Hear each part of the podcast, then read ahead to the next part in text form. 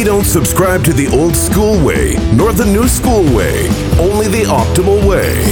The 80 20 baseball experience with Coach Bo.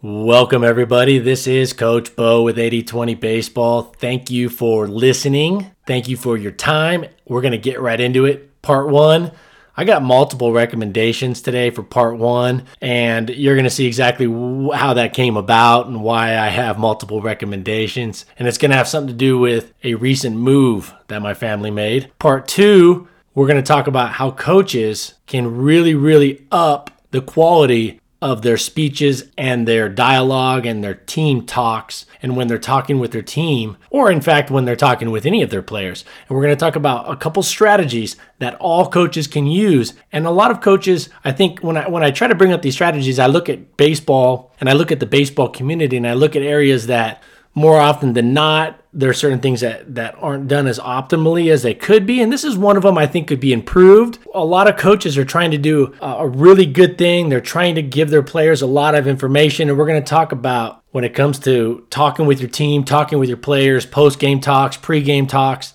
less is more. And we're going to talk about that. I'm going to give you a time that I think you should keep it under, some strategies to really help your post game talks, your pre game talks, your post practice discussions, your in practice discussions, anytime you're talking with your team or with any of your players for that matter.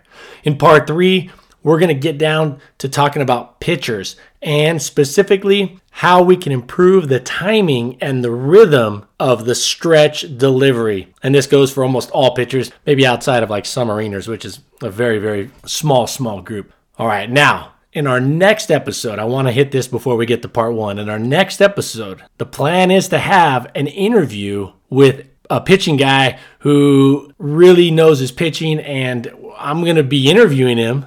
We're going to dive into pitching so if you're into pitching, you coach pitchers. If you're if you are a pitcher, you're you're not going to want to miss that one. And you know, if you coach a team in general, especially like a youth team or a high school team, then there's a good chance you are going to be working with pitchers. And I think it's definitely going to be worth your time. We're going to dive into some some really good stuff about pitching. So that's the plan. That interview is supposed to take place this week, and I'm trying to get. Uh, my goal is to get the podcast episode uploaded and released to you guys sometime next week. So I'm excited about that. All these episodes that I've been doing, I've done the audio article episodes where I wrote out and produced a lot of good articles. I, I in my opinion, I thought they were really good and, and then I read them out. So kind of like an audio book, but an audio article. And then recently I've been doing the, you know, part one, part two, part three podcasts, these 25, 30 minute podcasts where we're talking about recommendations. We're talking about some strategical things that coaches can do specifically to get better and be better and optimize the coaching game. And then we've been talking about like a specific skill or a specific thing that a player can do on the field. Like, for example, today we're going to talk about the pitching and the stretch and the pitching delivery out of the stretch. So I'm excited about getting into the interview kind of format a little bit more. I know there's a lot of interview formats out there. In fact, most baseball podcasts are interview style. And I do enjoy interview style. I do enjoy group podcasts but I do think that there's a place for like audiobooks where obviously this podcast is not an audiobook, but audiobooks don't have a back and forth. It's essentially just a lot of good content, typically given, a lot of good stuff, a good story given by an author, by a narrator. And I think sometimes we can get a lot out of that too. We can get a lot more out of that in a faster way. But at the same time, interviews are really, really, really fun to listen to because it's kind of like you're, you're eavesdropping on two people talking, three people talking shop or whatever it is. And sometimes that can be enjoyable. There's a little more banter and things like that. It does draw out the content a little longer. So if you're trying to get content in a, you know, in an acute form and you're trying to get a lot like in 30 minutes or 25 minutes, you know, these podcasts aren't like efficient in that way. So there's a trade off either way. They both have their pluses. So, anyways, we're going to get into that. And, uh, you know, in the next episode, I'm planning on doing a deep dive, a pitching interview. Excited about that. All right, part one. So I got some out of the box recommendations, out of the box recommendations. Now, what do I mean by that? Typically, this first part of the episode, I give you like one recommendation. I talked about Jocko Willink's new book that he came out with. Uh, we also talk about some things that, uh, you know, some things that we got to be careful of in the baseball community, things we got to keep an eye out, kind of, kind of some red flags that we can all learn from. And that's typically how we uh, take part one. In this particular one, I got a lot of things to recommend, but we're not going to get into each of them in a deep dive, but down the road we will. So recently I moved with my family and I grew up in Southern California. It was just a real treat to grow up in Southern California for a lot of reasons. And growing up there, just, you know, it was beautiful. The weather's beautiful. We'd go down to the beach. And although I wasn't like a surfer or a beach bum, I would go to the beach a lot. And baseball was big in Southern California. It's big in a lot of places, and there's great baseball played everywhere. Specifically, like in California, Southern California, baseball was just a year round. There, it was just a high level of quality and a high quantity of quality players all over the place. And, uh, you know, some of the teammates I played with, though, there's a long list of teammates that I played with in Southern California that you guys would all recognize their names. And, you know, down the road, we can kind of bring up some of those names as, as they come up into, into the conversation. But it was a blessing I was 15, 20 minutes from Angel Stadium. So I lived, my high school was actually in Anaheim. Although I didn't live in Anaheim, it was in Anaheim, but I was only about 15, 20 minutes from Angel Stadium. So I got to go to a lot of them. I mean, our Little League Day every year was we would walk around the inside track of the stadium at Angel Stadium. So that was really cool when you're like 7, 8, 9, 10. My high school ch- baseball team played championship games at Angel Stadium. And then my junior year, we played at Dodger Stadium. I grew up a Dodger fan more than anything and went to a lot of Dodger games. And so just, you know, just baseball was everywhere. I would, you know, just, it was just really, really a great place to grow up in terms of baseball. The weather is unbelievable. I love my sandals and stuff like that. So, um, but recently moved from Southern California and I moved up here to Boise. So I'm in Boise, a little north of town from Boise, just loving it here.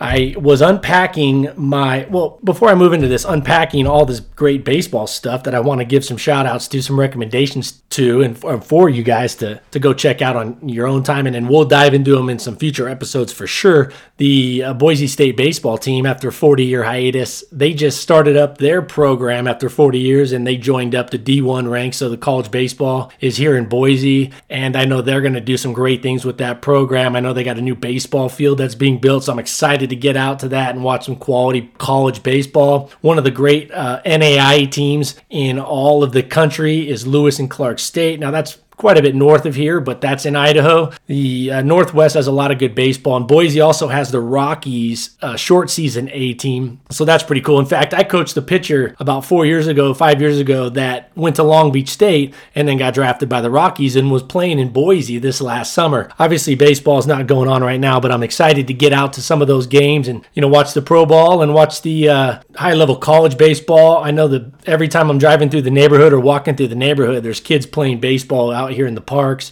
They're definitely socially isolated. Don't worry, there's social isolation. They are long tossing, so they're keeping their distance. They're working on their long toss, so that's good. And uh, but I see a lot of baseball being played, so I'm, I'm, I'm excited about that. But I was going through the last couple boxes as I was in the garage as we unpacked everything and moved into our new house. And I'm going through the last couple boxes, and in the second to last box was all my baseball stuff. Not all my baseball stuff like work stuff, but all my like my books and all my notes and my notebooks, baseball paraphernalia, baseball cards, gloves. I mean, the whole thing was in there. And uh, I came across a couple things that were really, really, I thought really cool. I saw a tweet the other day by Shelley Duncan, and Shelley wrote something out about the physics, or he tweeted something about the physics of baseball, a book by Robert Adair. And I, I see, I sent, I think he sent it out like like yesterday or a couple days ago. But just the day before that, when I was opening the boxes, I came across the original edition of the physics of baseball by Robert Adair. He's a Yale professor. He wrote a great book. In fact, this is the original uh, I think this was bought when it originally came out, and I think it was 1990 when this book came out. You hear a lot of this stuff now that they're quantifying via technology that he had discovered and figured out a lot of it a long time ago. So I remember growing up reading that book in the mid 90s, 25 years ago, and I was fascinated by it because it was just a totally different look from what I was used to seeing and kind of a, you know, stuff I didn't even, I just took for granted. I would play baseball, I'd throw the ball, and you know, a, a curveball spun tight when it spun tight, and you know this, and you know, a fastball, or if you hit the ball hard, you know, you, you kind of saw the spin, it was a little different. If you knuckleball to hit, it didn't, you know, didn't go as far, you top spin. And he talks about all that in the book. And uh, I, in fact, I have the third edition Physics of Baseball I bought about 10 years ago. That's a great book. I highly recommend you guys go dig into that. It's not a long book, it's a short book, but it's really a great book. I came across Alan Jaeger's book, Getting Focused, Staying Focused. That is a an outstanding book because I got into Zen you know, growing up in LA, you had the Lakers, and growing up in the 90s, you know, Michael Jordan, and all the games were on TBS so you could watch all the Chicago Bulls games. So in the 90s, you know, there wasn't a lot of stuff on. There wasn't cell phones, there wasn't internet. I watched a lot of Jordan games and I watched Phil Jackson. And when he came to the Lakers, I started studying him because I knew I wanted to get into coaching. I just started coaching back in 03 and I knew it was something I wanted to do. So I started studying Phil Jackson. Well, Phil Jackson's nickname, as a lot of you know, is the Zen Master. And Alan Jaeger's book here, Getting Focused, Staying Focused, is the subtitle is A Far Eastern Approach to Sports and Life. And this is a great book book, and he even talks about his personal training includes a study of Zen and yoga. In fact, the number one uh, sports psychology or the mental game book that I recommend is actually, you know, definitely Alan Jaeger's books at the top of that list, but at the very top is a book called Zen Golf, and I just pulled that out of the box. And it, you know, I know it's a golf book, but everything in it would apply and can apply and help in any sport or anything in life. And I got more out of that Zen golf book than by Joseph Parent than any other, you know, mental book. And some of you guys are like, well, even heads up baseball. Well, actually, right now I'm looking at an original copy of Heads Up Baseball by Ken Ravizza and Tom Hanson.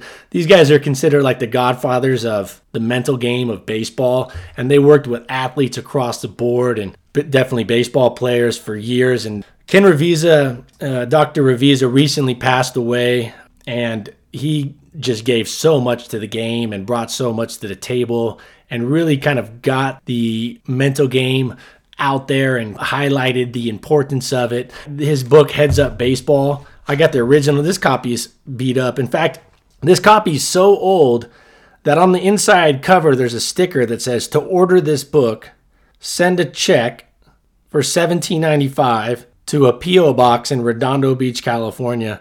So you ordered the book, you had to send you sent the check in and they would send you the book. So that this was definitely pre-internet this one's pretty beat up. It's got notes everywhere on it, but I want to say I got this back in you know mid 90s, and so that one is a great. Heads Up Baseball is kind of like the uh, the first book that really was out there when it comes to the, the mental game of baseball. And there's been some great ones. I got another one right in front of me. Brian Cain. So what? Next pitch. That's the title. I, I think Brian Cain could have just stopped. I know Ken Ravizza actually used to say like, "So what? Next pitch. And so what? Let's move on. So what? Next play. And Brian Cain's book, So What? Next pitch. I think Brian could have just stopped right there and just that sentence alone, So what? Next pitch, would help so many pitchers and players and hitters and, and infielders and base runners and people in all walks of life just be better by just getting, So what? What's next? Next move. What's my next move? What's my next thing? So what? This happened. So what? That happened. I made an error. I struck out I, I hit a batter. I gave up a home run. So what? Next pitch. Let's go. So uh, I got these great books. I recommend all these. And so, this recommendation portion of this, I just wanted to bring up some of these great books. I want you to go check them out. I really recommend Zen Golf. If you like to golf and you coach baseball or play baseball, Zen Golf is, is a must. Go get that book. Joseph Parent is the author. The physics of baseball is a little more, you know, obviously inherently about the numbers and some of that stuff. So if you got a physics background and you enjoy physics and things like that, that's a that's just a great book. Alan Jaeger, Getting Focused, Staying Focused. That's a really good one. I'm a huge Zen fan. I mean, I, I started studying that. I'm a huge meditation and being in the moment, presence guy. In fact, moving to my last part of this part one, the last part of part one here, I found some documents, some papers that I would give my pitchers. This was 15 years ago. Now, I started my coaching career at Mary Star of the Sea High School in San Pedro. I would go over and just help out on Saturdays, but then I helped coach the Long Beach Wilson offseason team back in the back in the mid 2000s. Coaches couldn't coach their teams in the fall and winter. They could do like the sixth period or the the uh, the PE portion at school, but they couldn't coach them like on the weekend. So Long Beach Wilson, which is a pretty storied program, uh, and they won the national championship for high school baseball in 07 and uh, they're pretty storied. I went, I coached them, but then in uh, I went back when I finished. That was when I was still playing. I would go in the off seasons and work with those two schools. And then when I stopped playing professional baseball, I got right into coaching at my alma mater. And one of the first documents, and this is, I mean, this one's stained. It's an old piece of paper that I printed out about 15 years ago, and I gave this to my pitching staff. And now that pitching staff, I mean, we set school record for ERA, and it was a really, really, you know, it was the high school I went to, Esperanza High School, which is a very storied program, had a national title, been the top team in Southern California numerous times. And uh, the the two years I was there, we were 48 and 12, 48 and 12, two years in a row, uh, in two years combined. So against the, the top competition in Southern California, against some of the top teams from outside of California. So it was a pretty good uh, team at the time. We did really well, and I gave these two things to my pitchers to learn and to think of when it came to the mindset, when it came to the mental part of pitching. So I'm going to read verbatim right off this thing I gave my pitchers 15 years ago. Number one, confidence that each pitch about to be thrown is going to be thrown right where you want it to be while maintaining a relaxed, loose feeling throughout your body. Confidence that you can visualize that it's going to go to the glove and then maintaining a relaxed and loose feeling throughout the body. Basically, I titled this paper The Two Most Important Mental Things for Pitchers. And then number two, there, the last pitch you threw, the last inning you pitched think about remember what I said about Brian Cain's titled book So What Next Pitch? And I don't let me check the date on this So What Next Pitch. I, I didn't get this book until way later. Uh, so What Next Pitch was published in 2012. This edition was 2012. Well, I gave this paper out back in this would have been 2005, 2006. Listen closely. Here's what it's what it says. The last pitch you threw the last inning you pitched, the last game you pitched in, and the last year are over and done with. You cannot go back. Take the positive experiences from everything you do and keep moving along. Keep your thoughts on the present moment. When you're doing something, whatever it may be, stretching, long toss, flat grounds, bullpens, do it with complete focus and concentration. So you can tell I started studying the Zen and being in the moment, you know, before I started coaching. In fact, while I was still playing, and I, uh, you can see where that kind of came through. But uh, you can see that mental game. I kind of just said those are the two things, and those guys were really confident pitchers I worked with. Those guys were guys that really went out there in tough situations and really got it done. And then I have two other things that I pulled out papers. One was a throwing program. Now, I'm not going to go through the full throwing program on here, it's, it's just a little hard over the microphone. But I did have rules and I would give this to my team, my pitching staff. So the rules were for the throwing program number one, no talking. No talking at all. Now, when I say no talking, now if they had a question for the coach or a question for their partner about how their ball, the spin, or something, that was different. But they couldn't just shoot the breeze during the throwing program. Rule number two each throw must be made with the purpose of improving your mechanics and your delivery. Number three, use four seam and two seam grips and then mix in the changeup. Number four, upon releasing the ball, keep your fingers on top of the ball. Although your fingers aren't going to be on top, I, I, put that, you know, the physics, and, and now we got these Rapsodo, uh, not Rapsodo, well, Rapsodo, but um, you have the the um, Edgertronic and these cameras, these, you know, even these iPhones now with the 60 frames per second slow mo that you're seeing that the fingers obviously aren't going to be on top of the ball, they're going to be behind the ball, but I put that there just to kind of make sure that they didn't get a low elbow and drag their elbow low through and, and really think, and especially in the long toss portion, you don't want to have an, an angle that's too steep for no reason at all. There, if you're going to go steep with your angle, it better be because you got to get it out there 300 feet. And then my last rule I had for him all throws should be caught. So, in other words, all throws should be to a target around the belt area. And I think back, I go, wow, you know, that's something I should have been a little bit more on top of as I move forward with my coaching career, saying, hey, we're aiming for the belt, aiming for the belt. A lot of times players play catch and they aim for the chest. They don't just aim for their partner, they just aim for their partner or they aim for their, their face.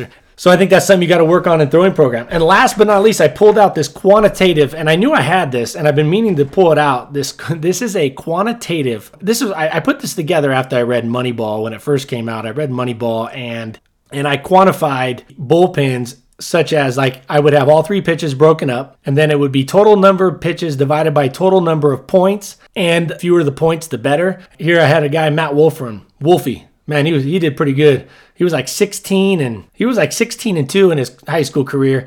He was a left-hander. He threw maybe 78 miles an hour. He pitched against some pretty good teams over the in his two years on varsity, and uh, his uh, number here I had a 3.05. That was his number for the bullpen, and uh, you'll see Nick Culver, another kid I coached. Nick Culver, uh, he had a 2.14 which was better. So you can see i actually quantified and i would get i'm gonna i'm gonna put this out. I'm gonna i'm gonna scan this these documents and then i'll also try to put the template out there without all this scoring on it now all the tallies and the numbers on it. But i quantified bullpens based off of the quality of the pitch. So if the fastball was belt high down the middle man that was a big no no but if that pitch was also way outside you know you know totally ineffective it wasn't like they were trying to nibble well that was also worth a lot of points and and remember being worth a lot of points was not good. So I quantified that, and if you threw like if you hit the glove, like I say you're throwing a fastball away, uh, away for say a fastball glove side, you hit the glove, it was right at the knees, the glove didn't move. Well, that was zero. A zero was you know the best you could do. A zero was a perfect score. So I quantified this. I think this is pretty cool stuff. In fact, I'm surprised more teams don't do that now that have the access to technology like coaches. And I'm sure they do. They just don't put it out there for everybody to know. But uh, definitely you can go through and you can just kind of quantify like i just went through and i said well if the pitch is here that's as good as it can be. If it's if it's here that's a little bit worse or a little you know or a lot worse depending on where it was depending on the experience of knowing pitches at the belt. If you missed with a changeup and you missed down and say it bounced off the plate, that wasn't as bad of a pitch in this analysis and in, in the quantitative analysis I was doing as a changeup that was belt high. A belt high changeup might have actually been at the top of the strike zone, but that was the worst spot to put it. It was better to throw it off the dish a little bit or down low a little bit. Now that wasn't a perfect score, but at least it, it, I factored all those into it. So I'll put that out there. So those are some things, you know, quantify your bullpens, make them fun. Part two coaches, don't be long winded when you talk to your teams. Don't be long winded when you talk to your teams. I coached with a really, really, really good coach for about six and a half years, a really, really smart coach. And at the end of each game or at the end of practice, he could easily easily come up with seven, nine, 14 things to tell the team, or we could have got better, or things we got to improve on, or situations we could learn from, or he, he could come up with an endless amount of things to cover because he saw the game, you know, such at a granular level. He saw the game so well. But his talks would go long and he would cover so many things, and it was like the law of diminishing return. And I would pull him aside after and I'd just say, Hey, you know, everything you're saying is spot on, and I love listening to what you got to say, but these kids checked out after three minutes. They were checked out after five minutes. And not only that, they know going in that it's going to be a 20 minute thing or a 15 minute thing or a 25 minute thing. So they might even just check out beforehand because they know this is just going to be a marathon of a, of a dialogue. I said, I highly recommend just taking the one, two, at the most three things that are the biggest needle movers, the things that are going to make the biggest impact on the team culture or on the scoreboard in our next games. And I said, hit those two or three things and just, you know, just it's hard to like not tell your team something when you know they can get better at it. But yeah, I go, you just gotta, you just gotta hold back, even though it's hard, even though you know they're messing up on this little thing here or this little thing there. You just gotta kind of just take it home with you. So, coaches, I recommend you have a bulleted list if possible, one, two, or three things, or just have your two or three things in your head. Keep it under five minutes. If you can do it in three minutes and really hit it for 180 seconds and just give them gold and give them the just really hit in a concise way some things, one thing or two things or three things that are just going to really resonate and really just they're going to they're going to buy into and they're going to go with and they're going to be able to remember and they're going to be able to think of at the next practice it's not going to be like, "Oh, he just told me so much. I didn't, you know," and they're kind of in in one ear out the other. I highly recommend you set a timer at, say you want to go four minutes, set a timer at three and a half minutes. When it starts beeping, wrap it up. Maybe have another coach keep the timer and he gives you a little wrap up sign. Or if you're going to go five minutes, set a timer for four and a half minutes right before you start talking. You know, and, and tell your team, tell your team, say, I value your time. I value our time. So, guys, I want five minutes. Give me four minutes of your time and that will be it. I've set a timer, guys. I want you to get these things. These are the most valuable things. I want you to listen. You can check with them to make sure that they got it at the end, but set that timer initially for some of you long winded guys. Get that timer set four minutes, 30 seconds if you're going five minutes, and then start to wrap it up when that timer goes up and wrap it up. Be concise, ASAP, finish it up. Cover the most important things. More is less and and and if you hit those two or three things that are so important to your like the big needle movers i think the, I, I just think that's a super valuable thing so part two coaches don't be long-winded when you're talking to your team. Bullet it out if you if you can't remember all three, and and obviously most of you can remember the three you want to hit. And also the bulleted list keeps you from going off on a tangent because you, you can draw it right back. If you get a little long-winded with bullet one, you can pull it back to bullet two pretty quick. Just look down what's bullet two, boom, go. Keep it to one to two to three things that are the biggest needle movers. So don't be in a hurry to go talk to your team. Maybe you meet up with your coaching staff. Guys, what are the things, the biggest things we need? What are the what's the number one thing that would make our offense better if we learned it and talked about it? What's the one thing that could have the biggest impact on our pitching staff if we could improve it? Boom, then you cover that. What's defensively or base running or what have you? Or its attitude or team culture. What are the big needle movers? Hit those, take a deep breath, and just be okay with letting the other things just go by and just go home with not saying everything. Another thing that helps too is just add in specific compliments of things that are going well. Compliments, kids are going to listen. They want those compliments. So when you can tie in a lot of that constructive stuff into it and even, you know, kind of critiquing, then they're going to be more open to it because they know there's some good stuff that's getting packaged in there too. All right. Last but not least, part three pitchers. Perfect the timing and the rhythm with a single stretch delivery and use that single delivery when runners are on base. What I'm saying here is, and I just put out a video, go to the website 8020baseball.com and I call it the power slide step.